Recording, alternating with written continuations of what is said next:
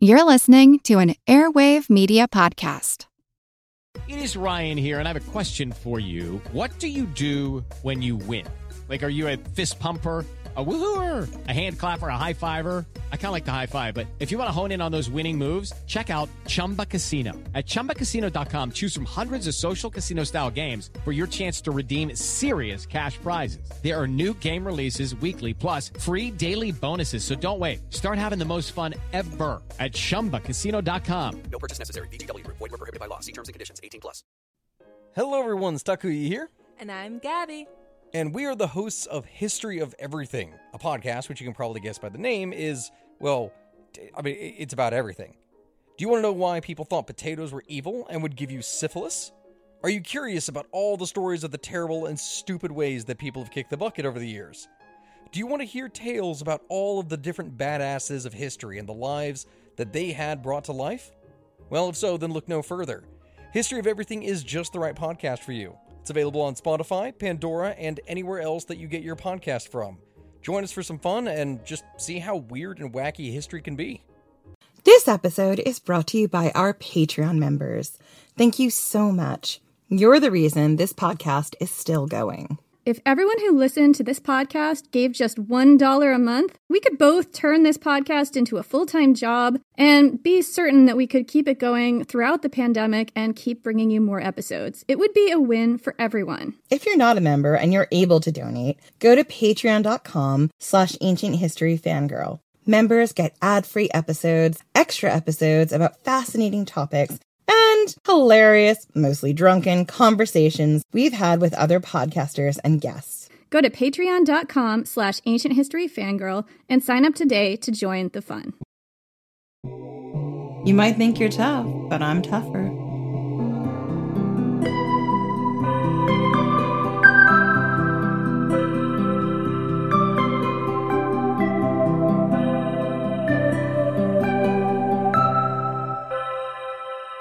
Nobody planned on this battle. The Spartans on the lake shore were as surprised to see you as you were to see them, but in an instant they've snapped into the dreaded phalanx, pitiless and unstoppable, invulnerable. You stand with your shield held high and ready, waiting for the signal. The lake gleams between the cracks in your shield wall, and your heart roars in your ears, and you wait, every muscle tensed. Next to you, Telephus grins. He lives for this. Ready, ready, hold. And your grip on your shield tightens, held in your strong left arm, half of it protecting you, half protecting Telephus. He's glancing back at you now, his dark eyes glowing with excitement beneath his helmet. He's always been the hothead, the one willing to start a fight over anything and walk away with an arm slung over his enemy's shoulder, singing songs of their mutual heroism. It was part of why you loved him. But now you wish you could shout sense into him. Don't take stupid risks. War isn't a game. Don't die. You join the band together, both of you at the top of your form, you for your cool level headedness in battle, him for his fiery spirit. Oil and water, people always said. It was no wonder you fell into bed together. Telephus fell in love like falling in a pond, and out just as quickly until you. And you never loved at all until him. This isn't a phalanx your commander has fashioned, more like a spear, a projectile, bodies packed close together, shields held on the strong left arm so that half your shield protects your neighbor, half your other neighbor's shield protects you. If you don't hold that line, knowing half your shield won't protect you, having to trust the man next to you, then the entire formation will fail. It's only as strong as the weakest bond. In other armies, they put families together, kin groups, fathers and sons, brothers. Here, you all stand beside your lovers. You were handpicked for this, not just for your skill in battle, but for your love for Telephus and his for you. It's what will keep you holding that line. Telephus is trying to say something. You watch his mouth move. You can't hear him. Don't die, you shout into the noise, but he only smiles and shakes his head. That smile cuts right through you. Beyond, you hear the signal, the clear call of the trumpet splitting the air, and now you're running, running, your shield held up, half on you, half on him. Your muscles already burned, but you will hold that shield. You'll protect him until death. That is what you swore. Twenty arm lengths, Telephus in the Cadmea practicing his wrestling, the heat of the sun on his sweat drenched skin, his triumphant grin when he pins you, ten arm lengths, Telephus sliding beneath your cloak with you. For the very first time, saw you watching me across the practice yard. If you don't want me here, I'll go. You want him there. You want. Two arm lengths, Telephus on the day you were chosen, the strength of his arms around you, the ferocity of his pledge, hard by the grave of Iolaus, his hand in yours, I swear. You slam into the Spartan phalanx, and it's like colliding with a mountain.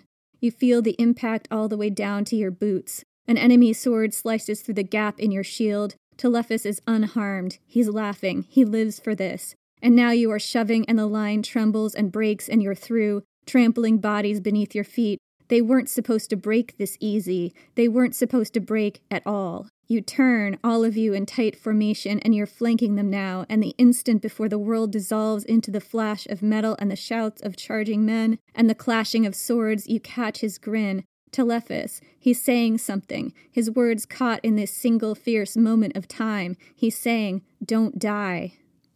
I'm Jenny Williamson. And I'm Jen McMenemy. And this is Ancient History Fangirl. In our last episode, we gave you the background information for how the Sacred Band of Thebes was formed. We gave you a crash course on ancient Greek city states, the aftermath of the Peloponnesian War, and who the Thebans were and their place among the other emerging powers in the region. We also introduced you to the Spartans, the terrifying militaristic society that had re engineered every aspect of their citizens' lives toward war. And we told you the story of how the Spartans took over the city of Thebes, occupying the Cadmea without spilling a drop of blood, and how an intrepid and very queer group of 12 Theban rebels, led by the firebrand named Pelopidas, took it back while looking extremely fabulous. So, the Thebans had their city back. Now, they had to figure out how to hold it against the Spartans, because the Spartans would strike back, much like the Empire. And the Spartans were terrifying with an elite 300 fighting man force called the Hippeis that everyone was afraid of. The Thebans decided to form their own elite fighting force, the Sacred Band of Thebes, made up of 150 gay couples, all probably between the ages of 20 to 30. So these were most likely not pederastic couples. Jesus Christ. These are adults. these are adults. It seems like there was consensual relationships going on. We've hit the heights of ancient history fangirl here because normally the bar is just so low. Anyway, the man who was initially in charge of forming the sacred band of Thebes was named Gorgidas. He was a highly respected military leader in Thebes, and he handpicked the couples from the best of the best high performers in the Theban infantry. His recruits came from all social classes. His criteria was merit alone. And love. Don't forget love. Oh, gotta have that love, kids. Polyaenus, a Greek author from the 100s AD, best known for his book on war strategy and whose name means many anuses. Just kidding, it means much praised. Praise anuses. I mean, let's be honest, anuses do all the dirty work and don't get enough praise. That's all I'm going to say about that. Right, and that's why his name is Polyaenus. Um, anyway, so he tells us that the sacred band, quote, consisted of 300 men who were devoted to each other by mutual obligations of love. And such was the effect of the passion which they had conceived for each other that they scarcely ever turned to flight, but they either died for each other or bravely conquered. This is the most romantic thing I have ever heard, and I love it, and I just was dying to tell this story ever since I read about this ages ago. Plutarch says that the couples in the sacred band swore sacred vows to each other by the shrine of Iolaus, the lover of Heracles, and that was why it was called the sacred band. Because they were here for the long haul. This was like a religious experience to them. You know what? It just blends so many elements of things that I love. I'm a romance fan and an attempted romance writer and a, a, nerd about the dynamics of this stuff. And it blends together love and war and battlefields and intensity and queerness. And I just love all of that. And it just pushes all my buttons. I love it. the Sacred Band of Thebes is just one of those bits of history, particularly military history, that I knew nothing about. And now that I know about it, I just drop it into every conversation. I'm like, let me tell you a story. so, what was it like to be in the sacred band? Information on that is a bit thin on the ground. The sources say that the sacred band was initially stationed inside the Cadmea, the citadel of Thebes, as a standing professional defense force against any Spartan attacks that might occur. Their upkeep was paid for by the Theban city, and they were sometimes called the City Band. It's speculated that since their leader, Gorgidas, was a cavalry officer, the Sacred Band were also cavalry. Although this is also unclear, we do know that their training involved dancing and wrestling, probably naked. I love it. So, for about a year, the sacred band hung out inside the Cadmea, dancing and wrestling and getting sweaty together and eating all that free city food and probably having a real decent time. But in the following year, in 378 BC, the Spartans assembled a military force to take revenge against the Thebans for taking back their city, which was already theirs, while looking really fabulous and definitely better than the other side. And doing it with just so much style. They had to convincingly pass as women to get inside the Cadmea. So the Spartan king, Agelus, how are we going to say this name? It's Agelasaus. Agilius? Agilius? Looks like a dinosaur name. Agelasaus. Agelasaus. Agil- Agilisaus? Agiliasaus? Agiliasaus? Agelasaus. Okay, so we're going to say this name a lot. The Spartan king Agelasaus II personally led a band of 20,000 Spartan troops into the Theban countryside, intending to wreak havoc on the countryside and starve the city into submission. But Athens, the new Theban ally, had sent one of their valuable assets to Thebes, an Athenian mercenary general named Chabrias, who was very good at what he did. Under Chabrias and Gorgidas, the leader of the sacred band, the Thebans built a barrier across the Theban countryside to stop the Spartan invaders. It was nothing fancy, just a pile of brushwood and sharpened stakes, 10 miles long, stretched across Theban farmland. But for its time, this was an extremely ambitious fortification, possibly the largest ever built in Greece at the time. The sacred band, along with the rest of the Theban army, was stationed along this wall. The stockade did stop the Spartan army, but not for long. This is the Spartans, come on! After some feints and maneuverings, the Spartans overwhelmed the barrier and poured into the Theban countryside, burning and ravaging at will. The Theban forces weren't strong enough to take them on head on, so they retreated to the nearby hills, where they resorted to guerrilla warfare, attacking and slaughtering Spartan raiding parties. It became annoying enough that the Spartan king, Agelasus, decided to root them out of their hills. Can we just call him Agelicious? Well, I mean, he was a silver fox by this point. I believe that Agelasaurus was like in his 60s or maybe even 70s while a lot of these events were occurring. So I would say. Yeah, so I feel like Agelicious is appropriate and it's going to be easier for me to say. I understand that his name is Agelasos, but in this instance, I feel like the Silver Fox is calling to me from the great beyond saying, let it be Agelicious. Okay, so since we're going to mispronounce his name horribly anyway, we're just going to call him Agelicious because he was a silver fox in his 60s and or possibly 70s. Tell me more, Granddaddy. oh, Granddaddy Agelicious. Actually, probably Daddy at this point in our life. Tell me more, Daddy. We're just going to objectify random generals throughout all of this, so get used to it, kids. Get used to it. We have an odd take on history. So, anyway, what I was trying to tell you is that Agelicious had decided to root the Thebans out of their own hills. So, this was very bad news for the Thebans because they were outnumbered here. But luckily, they did have the high ground. They arrayed for battle on the strongest hill with the sacred band on the right hand side of the line, led by Gorgidas, and Chabrias and his forces, a mixed band of mercenaries and Athenian infantry, to the left. They held their line at the top of the hill, and the Spartans charged. So here's how James Romm describes the scene in his book, The Theban Sacred Band 300 Theban Lovers Fighting to Save Greece.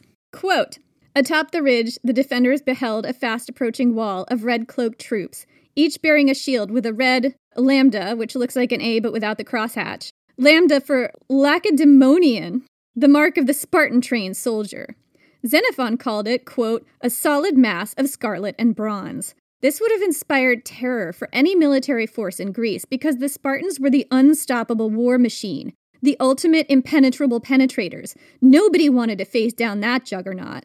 Some sources suggest that Agelicious, the Spartan commander, fully expected the Thebans to break. Being rushed by a human wall of the toughest soldiers in Greece will do that to you, right? Reasonable to assume. In fact, Agelicious had put other rebelling forces to flight by employing just this tactic. When you point your undefeatable war machine at a bunch of mere humans not drilled in Spartan discipline, it turns out a lot of them flee. But the Thebans did not flee. Instead, they held the line. And then, with the Spartan war machine, that hurtling mass of scarlet and bronze, just 200 meters away, Chabrias and Gorgidas ordered the men, in unison, to stand at ease. This was a master flex. At the signal, the front lines immediately assumed the resting position, dropping their shields to the ground, resting against the left knee, spears pointing upward instead of forwards at the enemy. This movement had been drilled and rehearsed beforehand, and it sent an unmistakable message of confidence. We don't think we're even gonna have to fight you guys.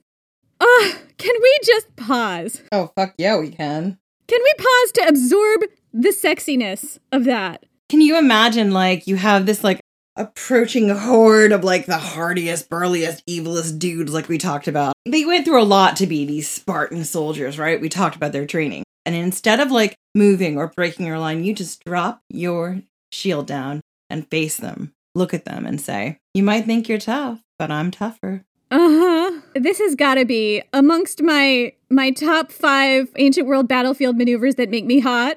this is the top. I mean, it's definitely up there. I mean, my top top is like some of the Spartacus stuff, but then this is like definitely second. And then unfortunately, that rapscallion Julius Caesar gets in there as well. Don't tell him. So why are Jen and I utterly losing our minds over this? I'll tell you why this is the sexiest battlefield maneuver, or you know, among the top 5. Definitely my top one.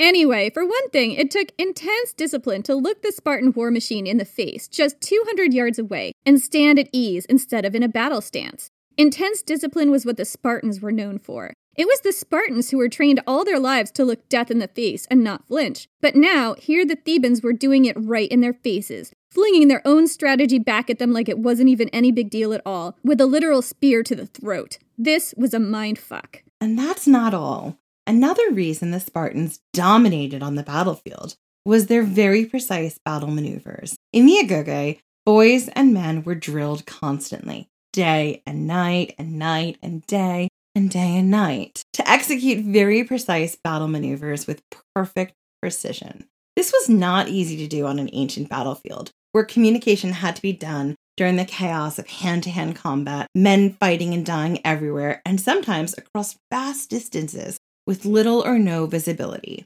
The training and discipline required for this was intense, and it was the Spartans' calling card. No other Greek city state devoted as much time to battlefield drills and training as the Spartans did. But when the Thebans dropped their shields to the ground, resting against the left knee, with their spears pointed upwards instead of forwards at the enemy, they did it in lockstep, razor sharp precision, as if they were one body. And that communicated something to the Spartans, too. Our drills are as vicious as yours. Our maneuvers are as precise as yours. We're a machine, too, and a deadly one. You don't have an advantage over us. The Spartans were used to being the most expertly drilled, disciplined, and cohesive fighting force in the field, and that's why they won battles. Since the Thebans held the high ground, the Spartans were probably counting on all these advantages to win. That single movement, assuming a resting position in the face of a charging army, immediately and perfect unison signaled that not only was this force not intimidated, oh no, we are not intimidated by you, Spartans. We have heard the rumors and we know the truth. You have gotten soft around that middle. You're coasting. You're coasting on your reputation. We are here. We are just as disciplined, just as cohesive. We're hungrier, we're leaner and meaner than you. Not to mention, the Thebans held the high ground. If they did choose to engage, the Spartans would have a real fight on their hands, one at which they would hold the disadvantage of terrain. Perhaps, just perhaps, this is why, upon seeing the at ease position that the Thebans took, it was King Agelicious who ordered his own forces to stand down. They got to him. They got under his skin. They did something he didn't expect. And that's another reason that the Theban Sacred Band won their battles is creativity. They did things differently. And the Spartans had to do everything the same all the time. That's how they maintained that rigid lockstep. The only way to do that would be to always do, you know, to have like a small repertoire of things that you always do. The Thebans had a different playbook.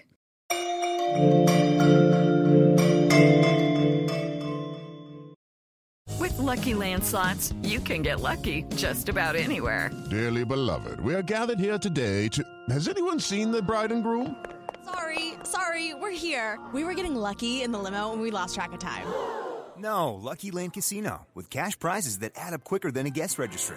In that case, I pronounce you lucky.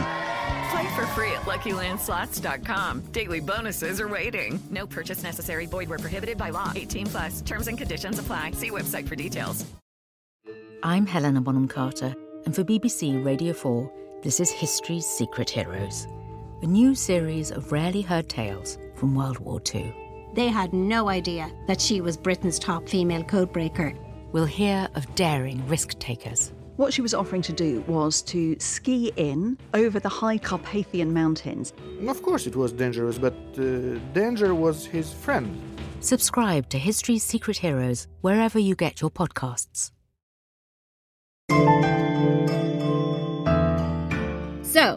It was a startling victory. This was a battle the Spartans did not expect to lose, but it didn't mean that the Thebans just automatically got their city state back.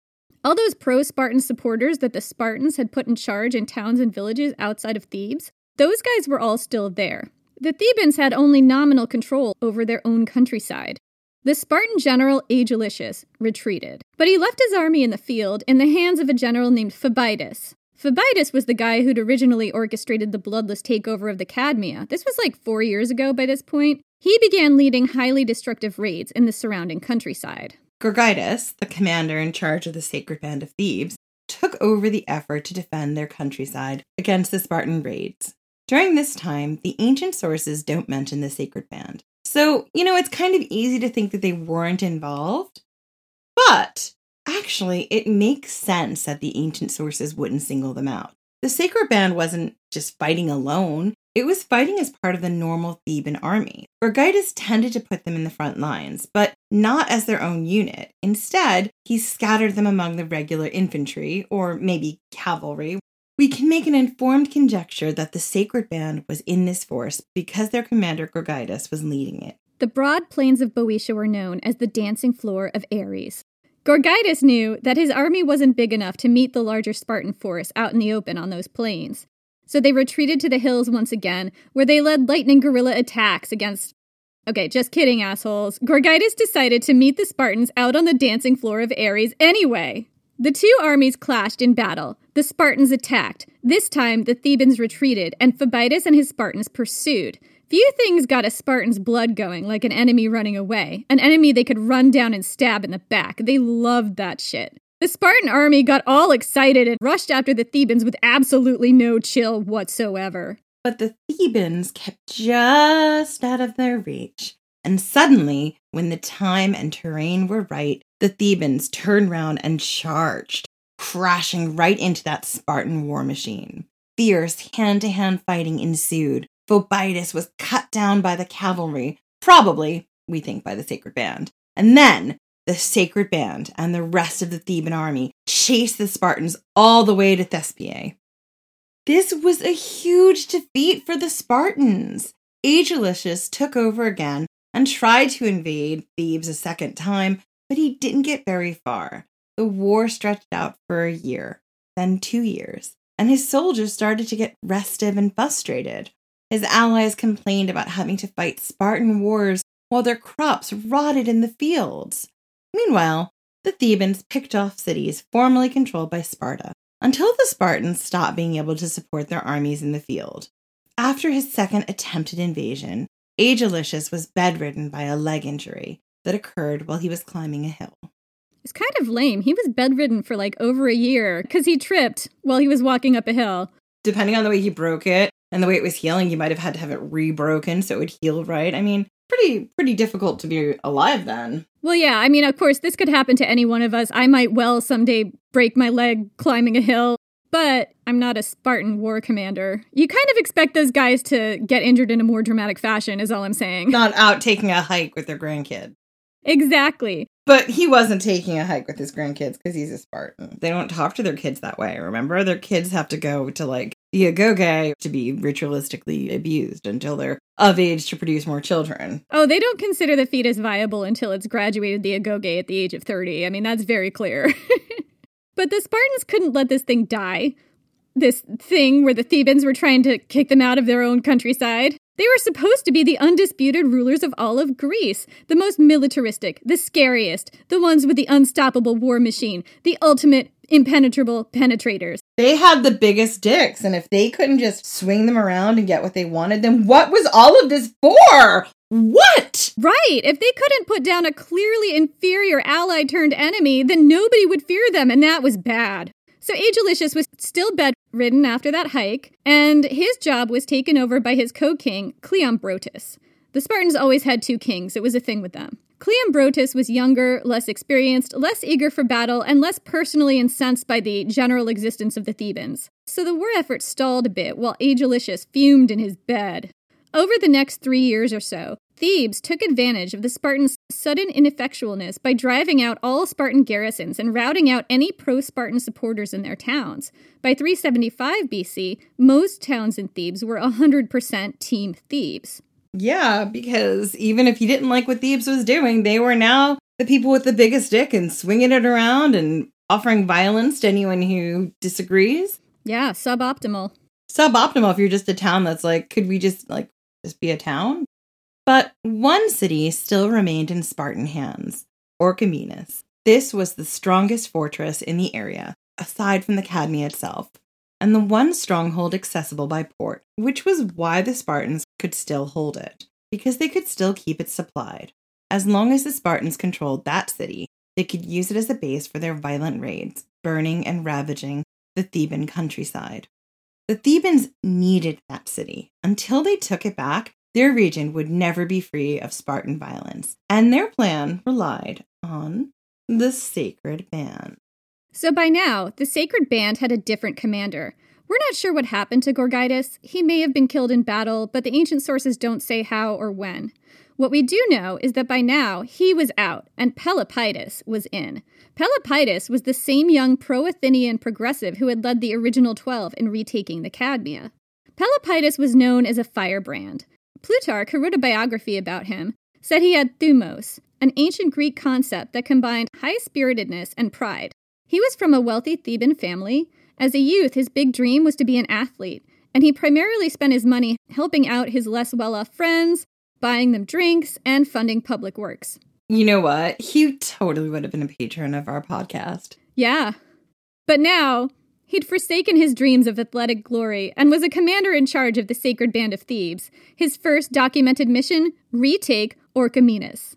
The city of Orchomenus was physically very well defended. It was the traditional home of an indigenous people called the Minyans, who were historically rivals of Thebes, not allies. They had allied with Thebes in recent centuries against Persia and Sparta, but then willingly let the Spartans in during this conflict. Now, over a thousand Spartan warriors occupied its walls.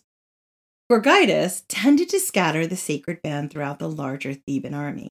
His call here would probably be to take a large force, including the sacred band, to tackle the walls of Orchomenus. But Pelopidas separated them out from the larger army with a plan to use them as special ops. Knowing a full on assault was unlikely to succeed, he carefully watched troop deployments and positions until his spies told him that the Spartan garrison had left to go raiding. Pelopidas and the sacred band rushed north, hoping to reoccupy the city before the Spartans got back. But his intelligence failed to mention that while one Spartan garrison went out raiding, a new one had come in by sea to replenish the guard. So Pelopidas arrived to find the city fully manned. He had no choice but to pull back. The retreat route took them northeast, along a lake called Lake Copais. But Pelopidas had only made it a little ways along the lake shore before they ran into that Spartan garrison that was out raiding. They outnumbered the sacred band two to one. It's said that upon seeing the Spartans, one of the Thebans freaked out and cried that they had fallen into the hands of the enemy, to which Pelopidas calmly replied, Why not say they have fallen into our hands? He did these little reversals a lot. This was kind of like a, a thing he did. He was famous for these. So, like, is time fleeting or are you fleeting? Are you working hard or are you hardly working? are you taking the dog for a walk or is the dog taking you for a walk? Pelopidas invented that one about hardly working. Absolutely. Actually, no, as far as I know, he didn't, but he really could have. He could have. That was very much like his sense of knowledge that he was imparting on you. It was his sense of humor, too. It's just like, oh God, Pelopidas again. Like, Again, with these Pelopidas jokes, they're not quite dad jokes, but they kind of are. they're total Pelopidas jokes. So, anyway, the Spartans were probably as surprised to see the sacred band as the other way around, but their lifetime of brutal training and discipline served them well here. Immediately, they formed into a phalanx, a close formation of men standing shoulder to shoulder in a rectangular formation, holding their shields in a wall, and started to advance, with their two leaders on the front lines to the right and the left. This was a classic Spartan move. Military historians debate on how the phalanx actually worked. Some people believe that the phalanx was kind of a defensive move. The men stood shoulder to shoulder in a line that would not break. And instead of hand to hand combat, because it's hard to stab an enemy from behind an unbroken shield wall, like we can all agree on that, they simply advanced relatively slowly on the enemy to get their line to break. Thus, the battle would devolve into a kind of slow motion shoving match, with casualties happening by being crushed and trampled. So, kind of like, you know, a human tank formation, right? Others dispute this. For one, battles involving phalanxes aren't depicted that way in the art of the time. But what Pelopidas did was ingenious. He answered the Spartan phalanx with a formation of his own, one that was equally dense but significantly more aggressive. At his signal, his forces formed up into a dense formation shaped not like a triangle, but the point of a spear. And then he hurled that spear at the Spartan phalanx in a headlong charge. It was like a supercharged anti phalanx, a phalanx buster, if you will. The sacred band crashed into the Spartan phalanx. It's so much thrusting and shoving and smacking and throbbing and punishing. Where's Morgan when you need her? Where's Bendis when you're like, or Codas? Come on, girls, come on down. I know, right? It would be so much fun if this battle just devolved into an orgy right here, but it did not. It did not because neither Bendis nor Codas were there. So, the sacred band crashed into the Spartan phalanx, cutting down their leaders in the first few minutes of battle. Startled by this aggressive move and the sudden deaths of their leaders, the Spartans fell into disarray and the sacred band passed right through them, and then turned around and flanked them. Now, without leaders, the Spartans broke and ran. Pelopidas did not let his band chase them. No, he kept his cool. That would be risking being lured into bad fighting ground or an ambush. Instead, he and the band stripped the Spartan dead and built a monument to their victory before swaggering off to Thebes like total fucking champs. This was a huge deal. The great Spartan army, the impenetrable penetrators, they'd been forced to flee the battlefield, and we can't express how big a deal this was. This was perhaps the first time a Theban force, or any smaller force, had defeated a Spartan force in open battle. I mean, except for that other time that we just talked about, which is a couple years prior. Somehow that doesn't count. So suddenly, the great Spartan reputation for invincibility was punctured yet again because the other time didn't count. Historians do point to this battle by um, by this lake as like the first time that this happened, even though there was one prior that happened, and I think it was that the Spartans outnumbered the Thebans so much and they still lost. Although I think that the other time they also outnumbered them. So, you know what? I don't know. Suddenly, the great Spartan reputation for invincibility was punctured. And it turned out that they were coasting on that reputation. Suddenly, the game had changed. Hold up, Jenny. Plutarch has a comment on this, okay? Everyone quiet. Shh. He's not on the flying ointment at the moment. He's got a few things to say. He's surprisingly lucid. Quote For in all the great wars there have ever been against Greeks or barbarians, the Spartans were never before beaten by a smaller company than their own, nor indeed in a set battle, when their number was equal. Hence their courage was thought irresistible, and their high repute before the battle made a conquest already of enemies, who thought themselves no match for the men of Sparta, even on equal terms. But this battle first taught the other Greeks that not only Sparta breeds men of courage and resolution, but that where the youth are ashamed of baseness and ready to venture in a good cause, where they fly disgrace more than danger, there, wherever it be, are found the bravest and most formidable, of opponents. So, yeah, I mean, basically what he's saying is that the Spartans tended to win battles before they were even fought based on their scary reputation. Like, people would just not fight them. And that was starting to get punctured, you guys. All across Greece, people got the message. The Spartans were mortal after all. They could be routed. They could be terrorized. They could be driven from the battlefield in fear. Pelopidas learned from this. Phalanxes in ancient Greece already relied on intense cooperation and trust. A phalanx was only as strong as its weakest member, and all men had to resolutely hold that line. For the phalanx to work, everyone had to depend on each other, and no one could break. That's why, even outside of Thebes, phalanxes were typically organized to put men in family groups and tribes next to each other, so they'd hold their ground out of love of their loved ones and a desire not to be shamed in front of them. Yeah, that was the whole way in which it was supposed to work. The other thing here is the way that the shields were, because the guys would be holding a weapon in their right hand and a shield in their left hand, right? And that shield that they were holding, the position it was in, would half protect themselves and half protect the person next to them. So they're expending half of their effort protecting the person next to them, and their neighbor is spending half their effort protecting them. They had to trust that the people next to them weren't going to drop their shield.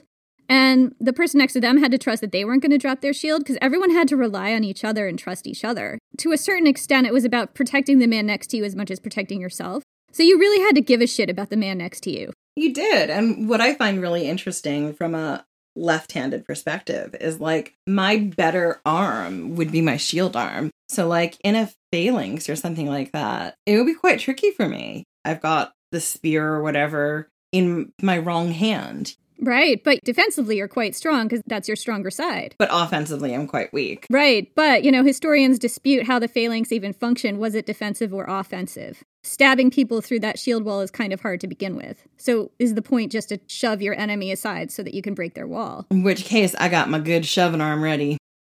my strongest side is my shield side. Like, that's, yeah, that sounds like you. Legit. so, the sacred band had taken those bonds of love and ratcheted them up to the ultimate expression of love, which was gay love, and transformed the slow, turtle like phalanx into an unstoppable, swift moving weapon. It took trust, it took unbreakable resolve, and it took an intense personal bond that could not be broken, no matter how strong the enemy. Pelopidas came to believe that the dense, spear like formation he'd used in which the men were physically close to and relying on their lovers, was the secret to the sacred band's success. Rather than spreading them out throughout a larger infantry force, Pelopidas believed that the best use of the band was to keep them separate from everyone else and to keep them close, so he could make full use of the power of their love for each other. The closer they were to their lovers, the harder they'd fight to protect and show off for them.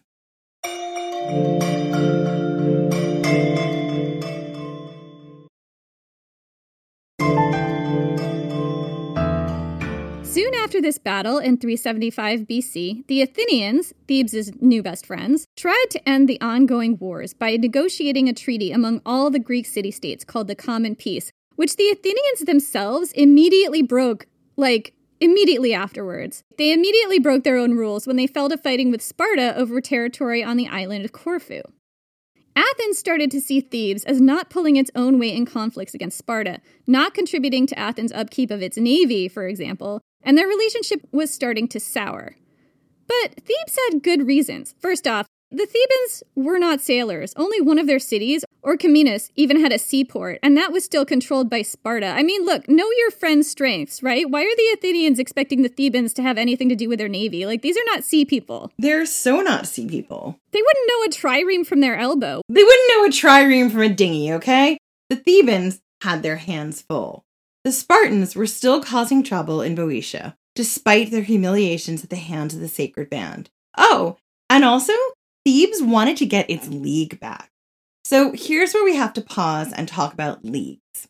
In the wake of the Greco Persian Wars, which lasted about 50 years from 499 to 449 BC, the larger city states all formed leagues to defend themselves against the Persians and held on to them to defend themselves against each other. Well, as soon as somebody forms a league, you have to form your own league because otherwise they're going to just take you over. Exactly. Each league was led by a major superpower city state and was comprised of many different city states. Athens had the Delian League, which was formed by the Athenian statesman Pericles, the partner of Aspasia, you know, that badass courtesan. Sparta had the Peloponnesian League, which included Corinth, that great party city of the ancient world. And Thebes, they'd had a league too. It was called the Boeotian League. According to James Romm, the Thebans were the first to do this, and they did it specifically because they were one of the lesser of the great city states. It was a self defense move. And when they got all these smaller city states in the region of Boeotia together, it was an innovative move. Nobody else in the region had thought of this. Romm calls the Boeotian League, quote, the first federal state on European soil, an ethnically based superstate that transcended the bounds of the polis. The polis was like the city. The Boeotian League was ethnically based, as Romm puts it, meaning the city state members were also all Boeotian.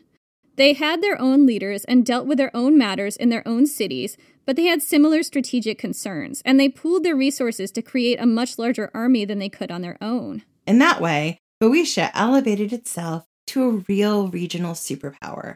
Of course, Athens and Sparta quickly formed their own leagues not long after, so that kind of leveled the playing field again. It just meant that all the major superpowers could now field larger armies and participate in larger, more destructive wars. Because that's the dream, right? And also, by the way, the Boeotian League didn't last long. In 387 BC, it was dismantled during negotiations for a treaty called the King's Peace, because the Spartans and other powers saw it as a threat. This treaty also lasted about five minutes, but by then the Boeotian League was still dismantled. But now the Thebans wanted their league back. They started appointing boeotarchs, leaders of city state members of the Boeotian League. This was the original title, and appointing people under this title was a clear declaration of their intent. Kind of a fuck you to the Spartans who demanded the League be dismantled in the first place. But it wasn't just the Spartans who were bothered by the Thebans starting up the Boeotian League again. It turns out the Athenians were also uncomfortable with the Thebans having this much power. Surprise, surprise. Giant shocker. In 373 BC, two years after that battle, in which Pelopidas shaped the sacred band into a single spear and thrust it. Throbbing spear of love. And thrust it straight at the heart of the Spartan phalanx. One of those boeotarchs that the Thebans appointed, Neocles, attacked the city of Plataea. Plataea was inside Boeotia, but it had always marched to its own drum. It didn't trust the other Thebans. Shocker. It had historically been more allied with Athens, but now it was allied with Sparta. I get the impression that pretty much all of the other city states inside Boeotia were like that. Like they were all like, we don't want to really be part of the Boeotian League. We're just inside Boeotia doing our own thing. anyway, clearly Plataea looked at Neocles wrong or something, because all of a sudden he attacked Plataea and razed it to the ground. Many of the inhabitants fled to Athens. The Athenians were incensed at the treatment of their longtime ally, and this made their relationship with Thebes even more frosty.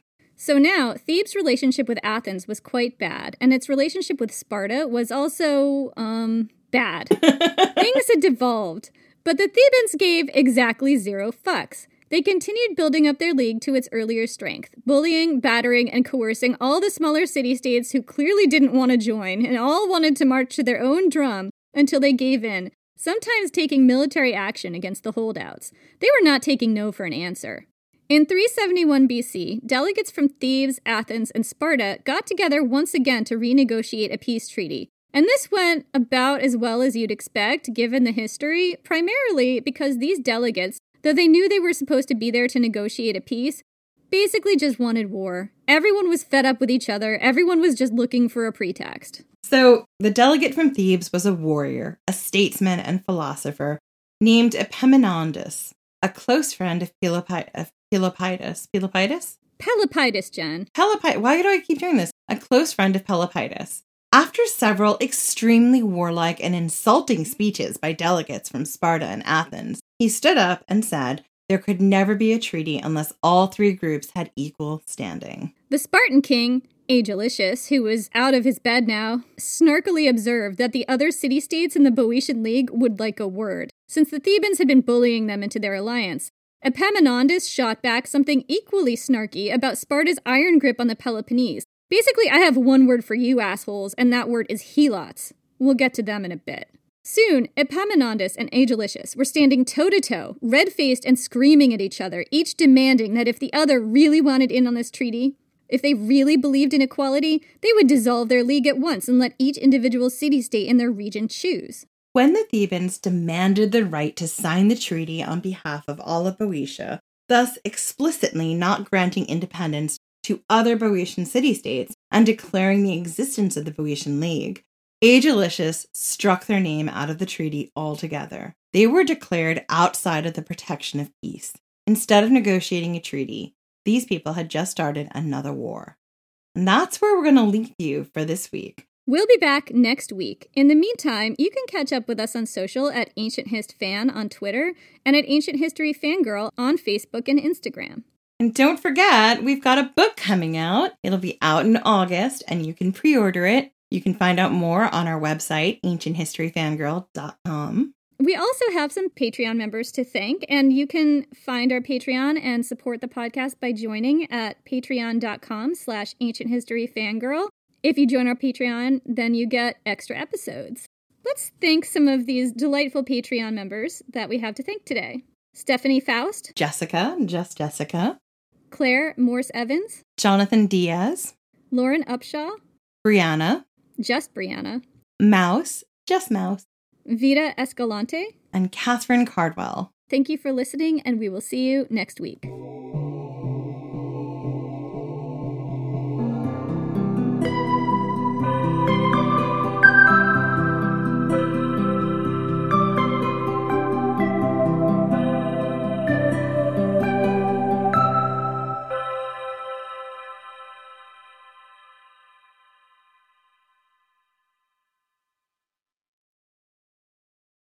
With Lucky Land slots, you can get lucky just about anywhere. This is your captain speaking. Uh, we've got clear runway and the weather's fine, but we're just going to circle up here a while and uh, get lucky. No, no, nothing like that. It's just these cash prizes add up quick. So I suggest you sit back, keep your tray table upright, and start getting lucky. Play for free at LuckyLandSlots.com. Are you feeling lucky? No purchase necessary. Void where prohibited by law. 18 plus terms and conditions apply. See website for details.